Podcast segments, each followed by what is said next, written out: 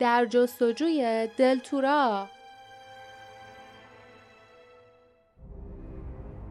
کتاب ششم هزار توی هیولا.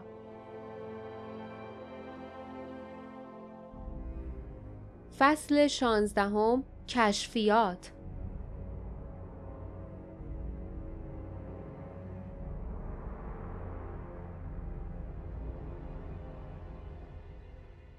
سرانجام دیگر نتوانستند جلو بروند. به زور از فضای باریک بین دو دیوار خیس و ناهموار رد شدند. سپس لرزان و نفس زنان استراحت کردند. دیواری به پشتشان فشار می آورد و دیوار دیگری به اندازه یک کف دست از صورتشان فاصله داشت. صدای فریادهای میلن و شلپ شلپ آب در فضا میپیچید. هنوز داشت میدوید. جایی در هزار تو گم شده بود. و صدای وحشتناک گلاس اصلا قطع نمی‌شد. جاسمین که گوش می‌داد آهسته گفت خیلی آروم حرکت می‌کنه چطوری اون موجود امیدواره که میلنو بگیره باردا گفت اون جونور فقط باید دنبالش بره و منتظر بمونه حتی اگه میلن اشتباه نکنه و گوشه با اون موجود رو در رو نشه بالاخره دیر یا زود مجبور استراحت کنه صدایش عجیب به نظر می رسید. لی فوری به اون نگاه کرد. باردا داشت به دیوار مقابلش نگاه می کرد. با احتیاط دستش را پیش برد و آهسته رد اشکال روی آن سنگ براق را دنبال کرد. دستی استخوانی، پنج انگشت، جمجمه که دهانش با فریاد بی صدایی باز مانده بود. باردا گفت اینم کسی که اینجا وایساده تا استراحت کنه و استراحتش خیلی طول کشیده. سرش را چرخان و از روی شانهش نگاه کرد. قطرات شیری رنگ آهسته و بیوقفه از روی دیوار پشت سرش پایین میریخت. قطرات که قبلا روی شانه هایش جمع شده بود لایه ظریفی از سنگ روان می‌شد. لیف و جاسمین با فریادی از وحشت خود را جلو کشیدند. سنگ خشک ترک برداشت و از پشت و شانه هایشان سر خورد و توی آب زیر پایشان افتاد. آنها یکوری از مخفیگاهشان بیرون آمدند و وقتی به عقب نگاه کردند دیدند که جای بدنشان روی دیوار مانده است. باردا با اخم پرسید چقدر طول می‌کشه تا ما به دیوار بچسبیم؟ یه ساعت یا کمتر اگه خوابمون برده بود؟ دوباره به راه افتادند و حالا روی دیوارها، ستونها و پایه ها اشکال مچاله شده برآمدگی و شیارهایی را می‌دیدند چون آنها وجود داشتند به هر طرفی نگاه می کردند استخوانهای مردگان بود پنجه ها، دست ها، پاهای دراز به دراز افتاده و جمجمه هایی که به نظر می آمد از وحشت جیغ می کشند. لیف احساس کرد تمام بدنش می لرزد. در خیال خود می‌دید که با وحشت از خواب بیدار می شود. می‌دید که به دام سنگ دیوار افتاده است. در خیال می‌دید هنگامی که گلاس آهسته به طرفش میآید تقلا می کند و تقلا می کند. زیر لب گفت نباید استراحت کنیم نباید بخوابیم آنها آهسته پیش رفتند و سعی کردند تا جایی که می توانند سر و صدا نکنند صورتشان را به طرف دیوار برگردانده و دستهایشان را مقابلشان دراز کرده بودند. پس از مدتی قباری از سردرگمی ذهن لیف را پر کرد. قباری از تصاویر مبهم آب، دیوارهای سفید، کلمات و حرکات بیپایان. راه خروجی هست. باید اونو پیدا کنیم. نباید استراحت کنیم. نباید بخوابیم. سر لیف روی سینهاش افتاد و باعث شد بیدار شود. پلک زد. گیج بود. متوجه شد که در خواب راه می‌رفته است. نمی‌دانست چه مدت گذشته بود. به طور مبهمی متوجه شد که جیغ و فریادهای میلن و صدای شلپ شلپ آب متوقف شده است. شاید این سر و صداها مدتها پیش متوقف شده بود. اما و اگر اگر میلن توقف کرده و دیگر نمیدود پس جانور کجاست؟ عرق بر پیشانیش نشست. به پژواک صداها گوش داد و سرانجام صدای ملایم و وحشتناک را شنید که با صدای قطره های آب مخلوط شده بود. این صدای سرخوردن چسبناکی که قبلا شنیده بود نبود بلکه صدای آه و مکش آهسته‌ای بود که مو بر تنش راست می کرد. آهسته گفت باردا جاسمین اما دوستانش جواب ندادند. آنها حرکت می کردند اما چشمهایشان ثابت و خیره بود. آنها نیز مثل لیف در حالتی مانند رویا به سر می بردند. نفسی کشید تا دوباره صحبت کند اما ناگهان گویی از انگشتانش شعلهای به صورتش خورد و وارد بدنش شد. کمربند کمربند گرم شده بود. لیف با حیرت و ناباوری توقف کرد. ستون سنگی گردی کنارش قرار داشت. با احتیاط به طرف آن رفت. کمربند حتی گرمتر شد. انگار زیر انگشتانش میسوخت. باردا و جاسمین به گوشه ای پیچیدند و از نظر ناپدید شدند لیف با بی احتیاطی آنها را صدا زد و دوید و بازویشان را گرفت تا بایستند آن وقت از ترس خشکش زد زیرا گلاس درست مقابلشان بود بدن ورم کردهش به زحمت و موجدار حرکت می کرد و سرش دیده نمی‌شد. از آن کوه گوشت موجدار همان صدای آرام و وحشتناک به گوش می رسید. اما همان لحظه صدا قطع شد. بدن جانور بی حرکت شد. سرش به طور عمودی بالا رفت و همچنان که از دهان بازش خون میچکید روبروی آنها قرار گرفت. گلاس به طرف جلو سر خورد. از بقایای نفرت انگیز میلن که با آنها از خود پذیرایی می‌کرد دور شد و به طرف مزاحمان جدید رفت. دوم تیغدارش به طرف بالا پیچ خورده بود. پشت راه راهش شروع به درخشیدن کرد. بعد حمله کرد و به جلو هجوم آورد. نخهای سفید با فشفش از گلویش خارج شد. لیف، جاسمین و باردا خود را به عقب پرت کردند. آنها توی آب افتادند و دوباره با تقلا بلند شدند و فرار کردند. این بار گلاس کمی سریعتر دنبالشان آمد. آنها به ستون سنگی گردی رسیدند. لیف ستون را گرفت. کمربند دور کمرش میسوخت. فریاد زد. باردا جاسمین گوهر اینجاست توی ستون. باردا و جاسمین ناباورانه برگشتند. لیف به شدت سرش را تکان داد و گفت گول خوردیم تو تمام این مدت گوهر اینجا بوده.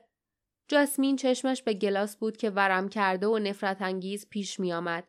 صدای قلقلی از اعماق سینهاش شنیده می‌شد. او بازوی لیف را با زور کشید و گفت لیف ولش کن باید فرار کنیم. لیف که ستون را گرفته بود فریاد زد نه اگه الان از اینجا برم دیگه هیچ وقت نمی‌تونم اونو پیدا کنم.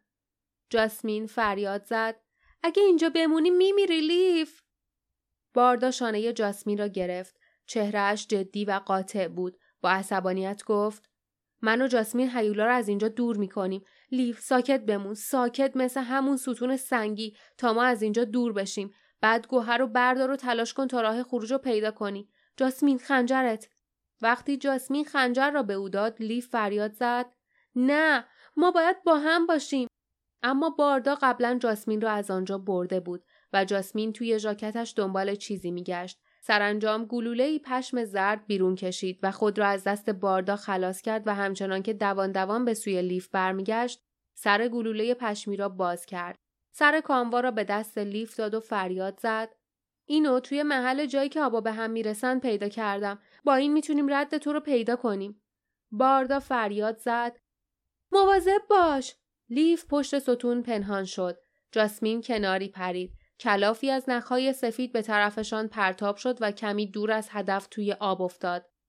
جاسمین برگشت و شلب شلب کنان به طرف باردا دوید. ردی از کاموا را پشت سرش بر جا گذاشت. آن دو شانه به شانه هم در هزار تو دویدند تا اینکه ناپدید شدند. آنگاه فقط صدای شلب شلپ آب بود. صدای قطراتی که از سقف میچکید و سریدن آهسته گلاس که آرام آرام دنبالشان می‌رفت. وقتی جانور با آن چشمان ریزش که روی پایه های گوشتی بالای سرش تکان می‌خورد از کنار لیف رد می‌شد او نفسش را حبس کرد و خم شد وقتی جانور با فشار از کنار ستون گذشت بدنش باریک شد و سپس به طرز وحشتناکی قلمبه شد حالا لیف می‌دید که پوست جانور پوشیده از موهای نازک و کوتاه و سیخ سیخی بود که تکان می‌خورد و نسبت به هر لرزش صدای شلپ شلپ و هر حرکت جزئی آب در قلمروش حساس بود. یک اشتباه کافی بود تا آن جانور را به طرف لیف بکشاند. ساکت، ساکت مثل ستون سنگی. جانور به پیش خزید. تمام عضلات بدن لیف منقبض شده بود. با تمام وجود دلش می‌خواست تکان بخورد اما خود را کنترل کرد و کاموای زرد و ظریف را که حلقه ارتباطی او با باردا و جاسمین بود محکم در دست نگه داشت. لیف با احتیاط ایستاد. گلاس از آنجا دور شده بود. صدای حرکت آن را از دور میشنید. اما صدای شلپ شلپ باردا و جاسمین را که میدویدند نمیشنید. شاید آنها ساکت مانده بودند تا جانور را گیج کنند. شاید هم ایستاده بودند تا استراحت کنند در هر صورت آنها آن جانور را از او دور کرده بودند آنها به سهم خود کارشان را انجام داده بودند حالا نوبت او بود به چه منظور و هدفی لیف انگار صدایی در درونش او را مسخره می کرد. با گوهر یا بدون آن در این هزار تو آنقدر می روی تا دیگر نتوانی جلوتر بروی.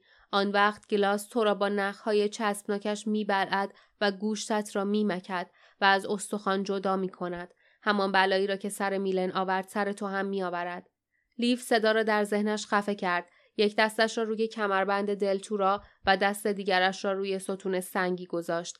انگشتانش را روی سطح سرد و مرتوب ستون به حرکت درآورد و منتظر ماند. و بعد آن را احساس کرد. در نقطه تقریبا دو سوم بالای ستون ارتعاش مشخص و غیرقابل تردیدی به او می‌گفت که گوهر آنجاست. با نوک خنجر شروع کرد به کندن و دست دیگرش را زیر آن گرفت تا خورده سنگهایی را که میریخت بگیرد. لایه درونی سنگ نرم و مرتوب بود و به راحتی کنده می‌شد. خیلی زود حفره درست کرد که دستش توی آن جا می‌شد. اما وقتی به مرکز ستون رسید کار مشکل تر شد. برخورد فولاد تیز با سنگ سخت صدای گوشخراشی می‌داد و اعصابش را به هم میریخت. از این وحشت داشت که اگر سریع و بی احتیاط کار کند به گوهر صدمه بزند. نمی توانست توی حفره چیزی ببیند، چیزی بشنود یا حتی بوی حس کند. از این رو فکر کرد تنها چیزی که برایش مانده حس لامسه است. فکر کرد باید مثل گلاس باشد و بگذارد حس لامسه راهنماییش کند.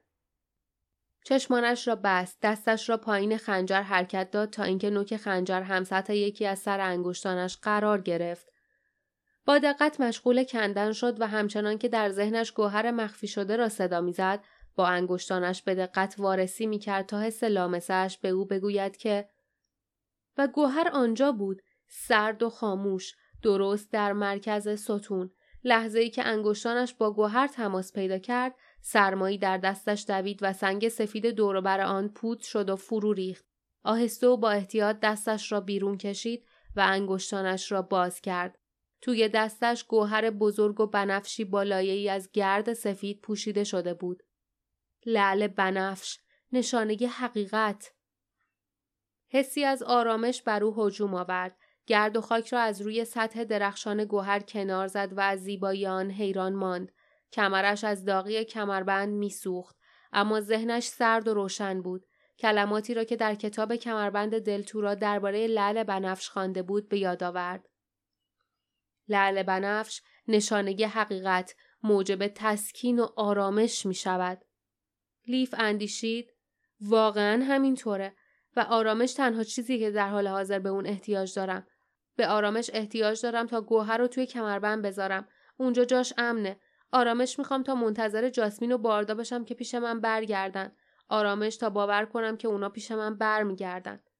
خم شد دور برش پر از آب بود کمربند دلتورا را باز کرد و آن را روی زانوانش گذاشت لعل بنفش کنار زمرد قرار گرفت و درخشید لیف کمربند دلتورا را دور کمرش بست و دوباره و با احتیاط بلند شد و ایستاد. با خود گفت حالا فقط باید منتظر بمونم. دست های خیسش را بالا برد تا آنها را با پیراهنش خوش کند. درست آن موقع بود که پشت دست چپش هوای سردی را حس کرد. نسیم ملایمی از پشت سرش می آمد.